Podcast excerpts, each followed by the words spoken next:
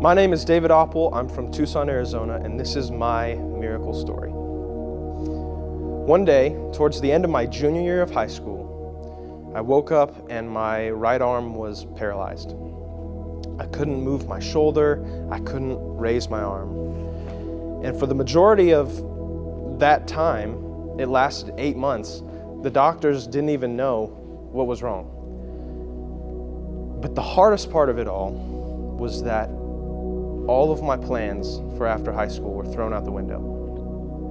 I wanted to do what my dad did and what his dad did. I wanted to join the military. But with this new disability, that was out of the question. And so I had to find something else to do with my life. And the only thing I could think of that I would maybe like to do was music. I had always liked music, but just more of a hobby, you know? And then I found this little music school in downtown Memphis called Visible Music College. And it was perfect for me. It felt like the perfect fit. The problem was we just could not afford it.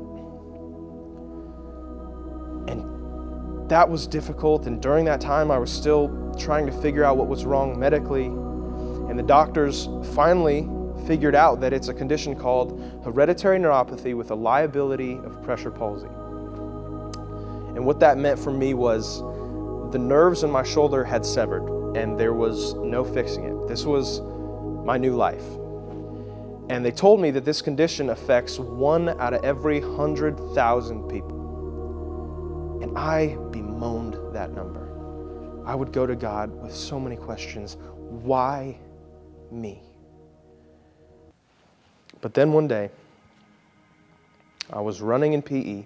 I'll never forget this. This was my senior year. And I thought I heard the Lord tell me to raise my arm, that now was the time. And I had thought he had said this before, and I was wrong, and it didn't happen. But there was something different about this time. And so I tried it, and to my surprise, I was able to raise my arm again. And the Lord, in a miraculous moment, healed my body, but he did not stop there. I graduated from high school. I was still trying to figure out what I was going to do with my life. And 2 weeks before the college fall semester was supposed to start, I got a call that I had won a scholarship for $25,000 to go to whatever school I wanted to. And that I was one entry out of 100,000, just like I was the one out of 100,000 people who would be affected with this condition. The Lord was working it all together. And as a family, we came together and we prayed and said, Lord, you're clearly providing here. We can see it. This is where I'm supposed to go. But this only covers the first year of school. We need you to provide for the rest. And I tell you, he provided time and time again. I would show up to school the next year not knowing if I would be allowed to. I had no money, and a payment would come out of nowhere. Just miracle after miracle, God provided. And I graduated with little to no debt. I met my wife there. I found a calling to ministry, and ultimately I got hooked up here at Getwell Church. The Lord has been moving time after time, and I have been learning to trust his faithfulness. This is my miracle story. Thanks for joining us this Sunday morning from home. Hope you are warm and safe where you are. Today we're starting a conversation on miracles. Specifically, we're going to be asking the question, why does God do miracles? And the truth is, for a lot of us, we hear and see some of those fake stories about miracles, people fabricating stories for their own use, their own gain, and we grow skeptical about whether or not God really does miracles today. So we hear stories like David's, and we wonder, what was really happening there? And I want to encourage you to start off, let's just encourage one another to really understand and believe God is still in the miracle business. Are we willing to really believe? So here's what happens to you and me when skepticism takes over. The first thing that we do when we fail to believe that God can and does do the impossible, we tend to magnify and focus on our problems. And the second thing that happens when we grow skeptical, we struggle to believe in the miracle working power of God, is that we minimize the power and the character of God. What we want to do as followers of Christ is we want to flip that right the way it's supposed to be. We want to minimize the size and the scope of our problems and magnify the power and character of God. Even the way that we look at our problems can be changed when we focus on the unbelievable, awe-inspiring power, the miracle-working power of our God. So we tend to focus on problems as a hurdle, something that we've got to overcome, something standing in our way. But often, in God's perspective, it's not a hurdle. Rather, our problems are actually a platform for God to show us His love, His grace, and His power. As you look through the Bible, particularly in the Gospels, you see God doing amazing miracles. We see over and over again God doing miracles through His Son, Jesus, to show us His love, to show us His character. And as we look through history, whether it's our own history or the history of the church, we see God continuing to do miracle after miracle after miracle. And as we look at these miracles, we begin to understand that there's actually a specific purpose that helps us understand not only why does God do miracles, but what is it that we can expect God to do in and through our lives together? And one of the first miracles that we find in the Gospels, a miracle of Jesus, happens in John chapter 2. And we're going to take a look at that together this morning. So John chapter 2, verses 1 through 11. Hope you've got your Bibles ready to go this morning. Let's take a look. On the third day, a wedding took place at Cana in Galilee. Jesus' mother was there, and Jesus and his disciples had also been invited to the wedding. When the wine was gone, Jesus' mother said to him, "They have no more wine." "Woman, why do you involve me?" Jesus replied. "My hour has not yet come." His mother said to the servants, "Do whatever he tells you." Now nearby stood 6 stone water jars, the kind used by the Jews for ceremonial washing, each holding from 20 to 30 gallons. Jesus said to the servants, "Fill the jars with water." So they filled them to the brim. Then he told them, "Now draw some out and take it to the master of the banquet." They did so, and the master of the banquet tasted the water that had been turned into wine. He did not realize where it had come from, though the servants who had drawn the water knew. Then he called the bridegroom aside and said, "Everyone brings out the choice wine first and then the cheaper wine after the guests have had too much to drink. But you have saved the best till now."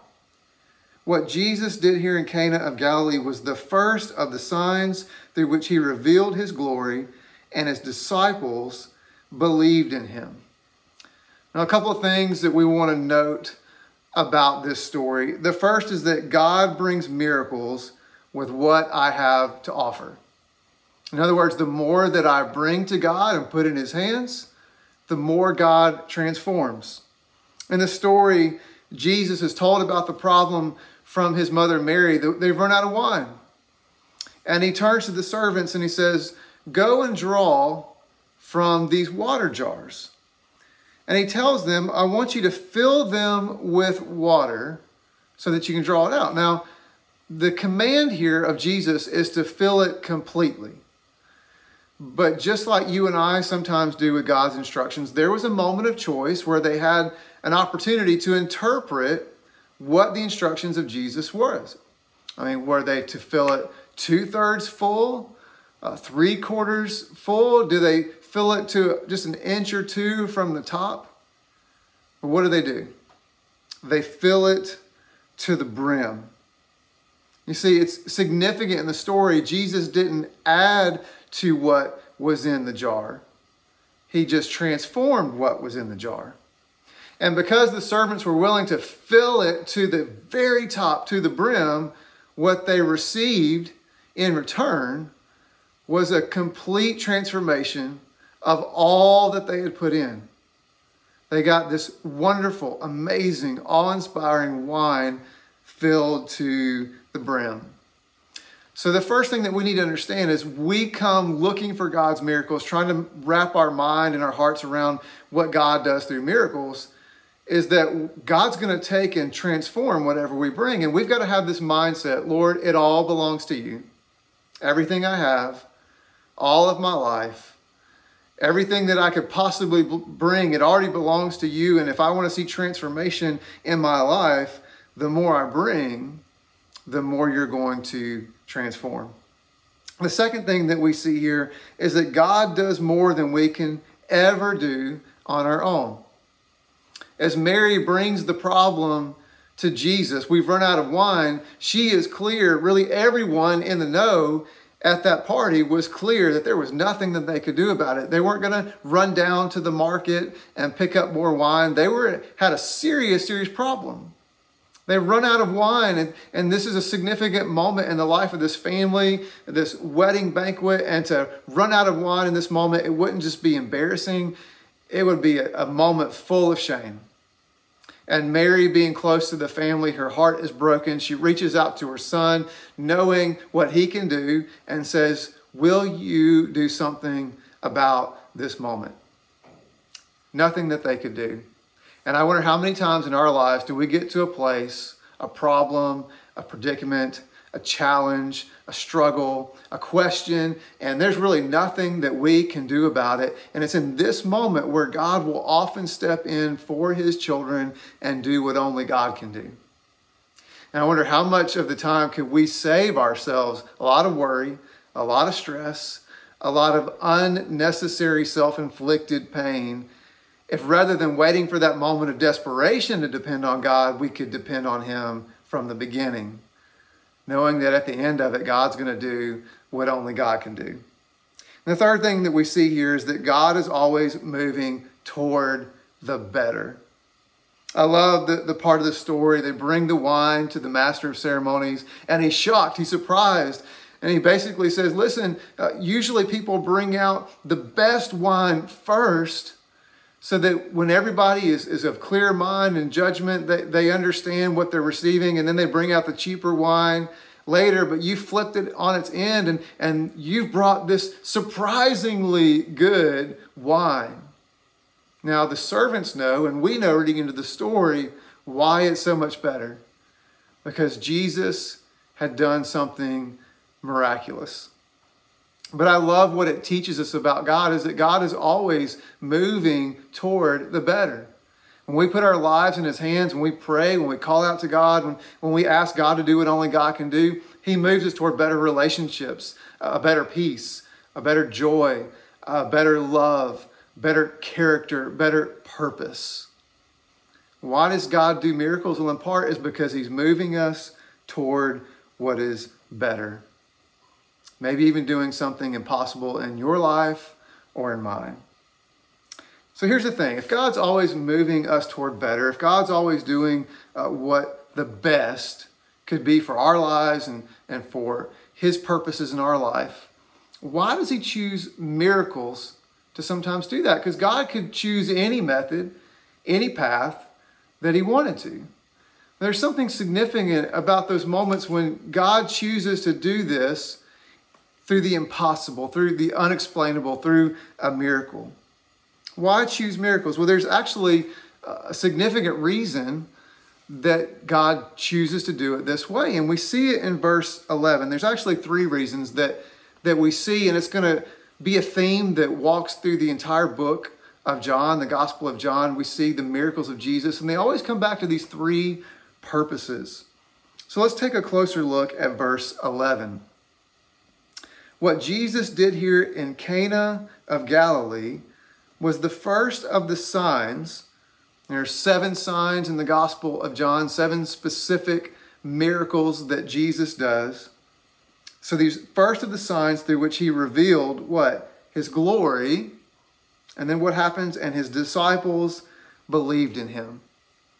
So 3 reasons God chooses to move and work through miracles. Here's the first. is to point to Jesus.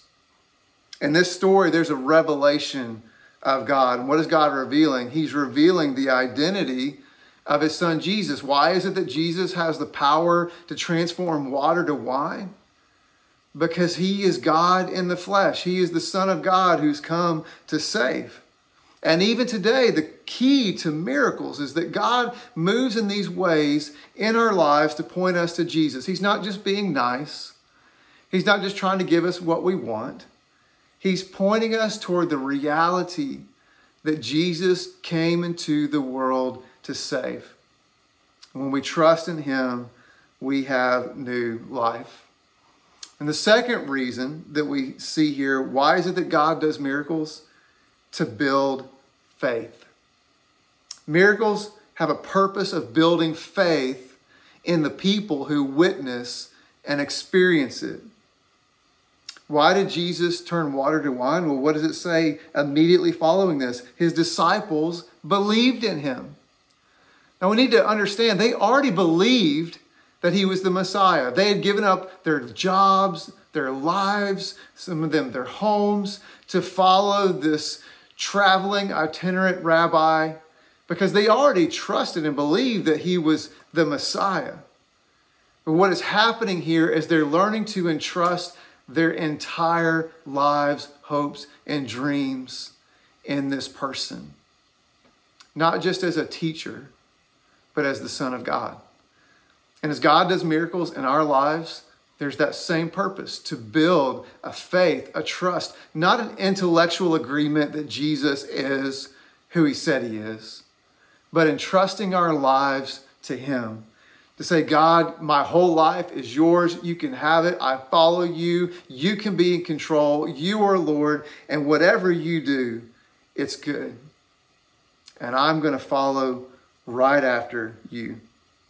Now, the third reason we see here in verse 11, why does God do miracles? To reflect God's glory. One more look at verse 11. What he did here in the Cana of Galilee was the first of the signs through which he revealed his glory.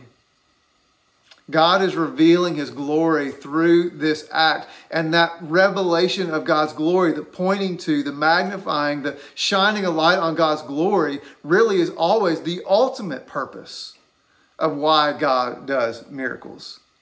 So for you and me, as we get to those moments, whether it's a diagnosis or a situation or a circumstance, and we not need God to move and do what only God can do, we really got to stop and ask ourselves a question. Am I asking God to move in this way for his glory?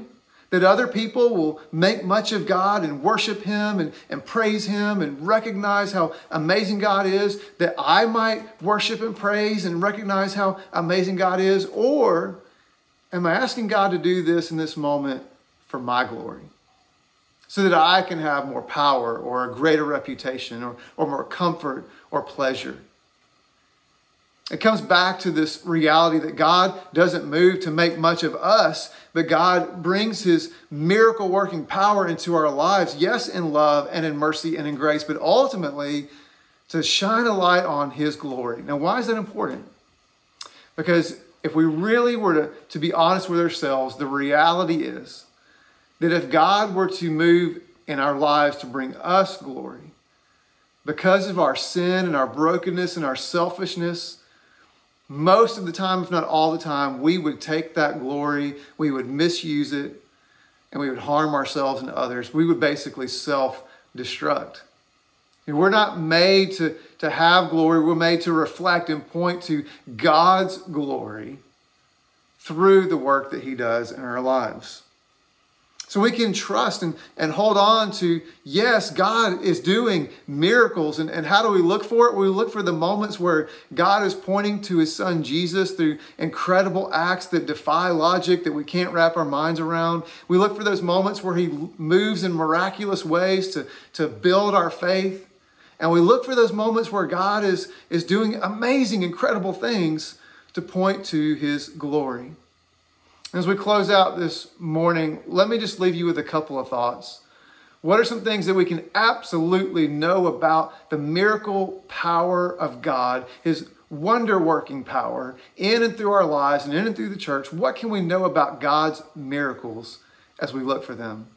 A couple of things. Number one, we can know that everything that God does is good. God will never move in a way that isn't for our good, that isn't toward the better, isn't for God's best and our best. And we may not always understand. We may not always be able to wrap our minds around it. We may not always like it.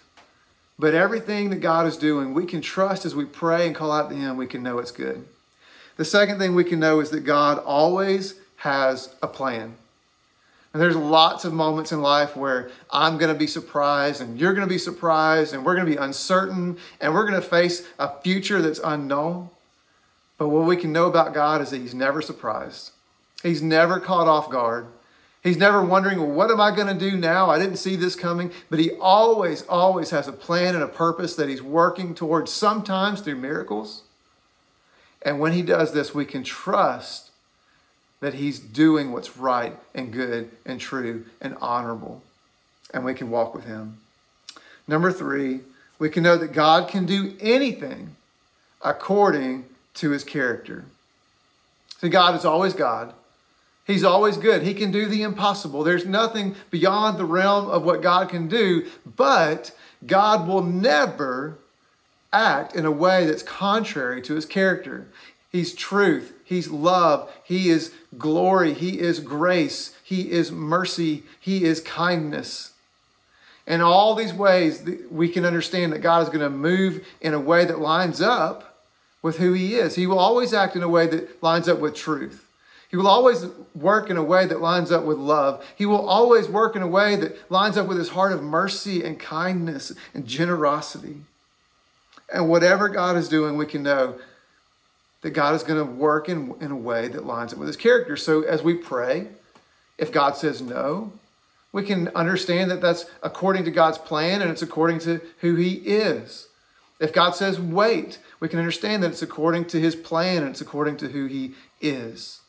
And I may not always understand what God is doing, but because of His revelation and the way He's moved toward us, I can always know who He is, and I can continue to trust Him.